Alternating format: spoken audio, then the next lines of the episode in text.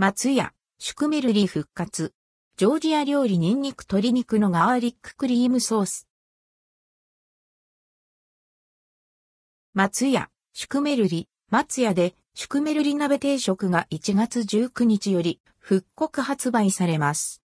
シュクメルリは、鶏肉をガーリッククリームソースで煮込んだ、アンドルドクオージョージア国アンドレッドクオーの郷土料理。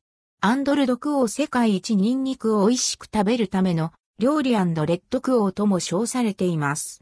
ジョージア国は北にロシア、東にアジア、西にヨーロッパ、南に中東という位置にある国。様々な地方の特性を含んだ料理が多く、日本人の口に合う美味しい料理がとても多いと言われています。今回再登場するメニューは昨年1月に発売され人気だったもの。ポイントは日本のご飯に合うように仕上げた点。さらにホワイトガーリックソースとの相性が非常に良く、日本人にも馴染みのあるさつまいもを使用するなど、松屋なりのアレンジも加えられています。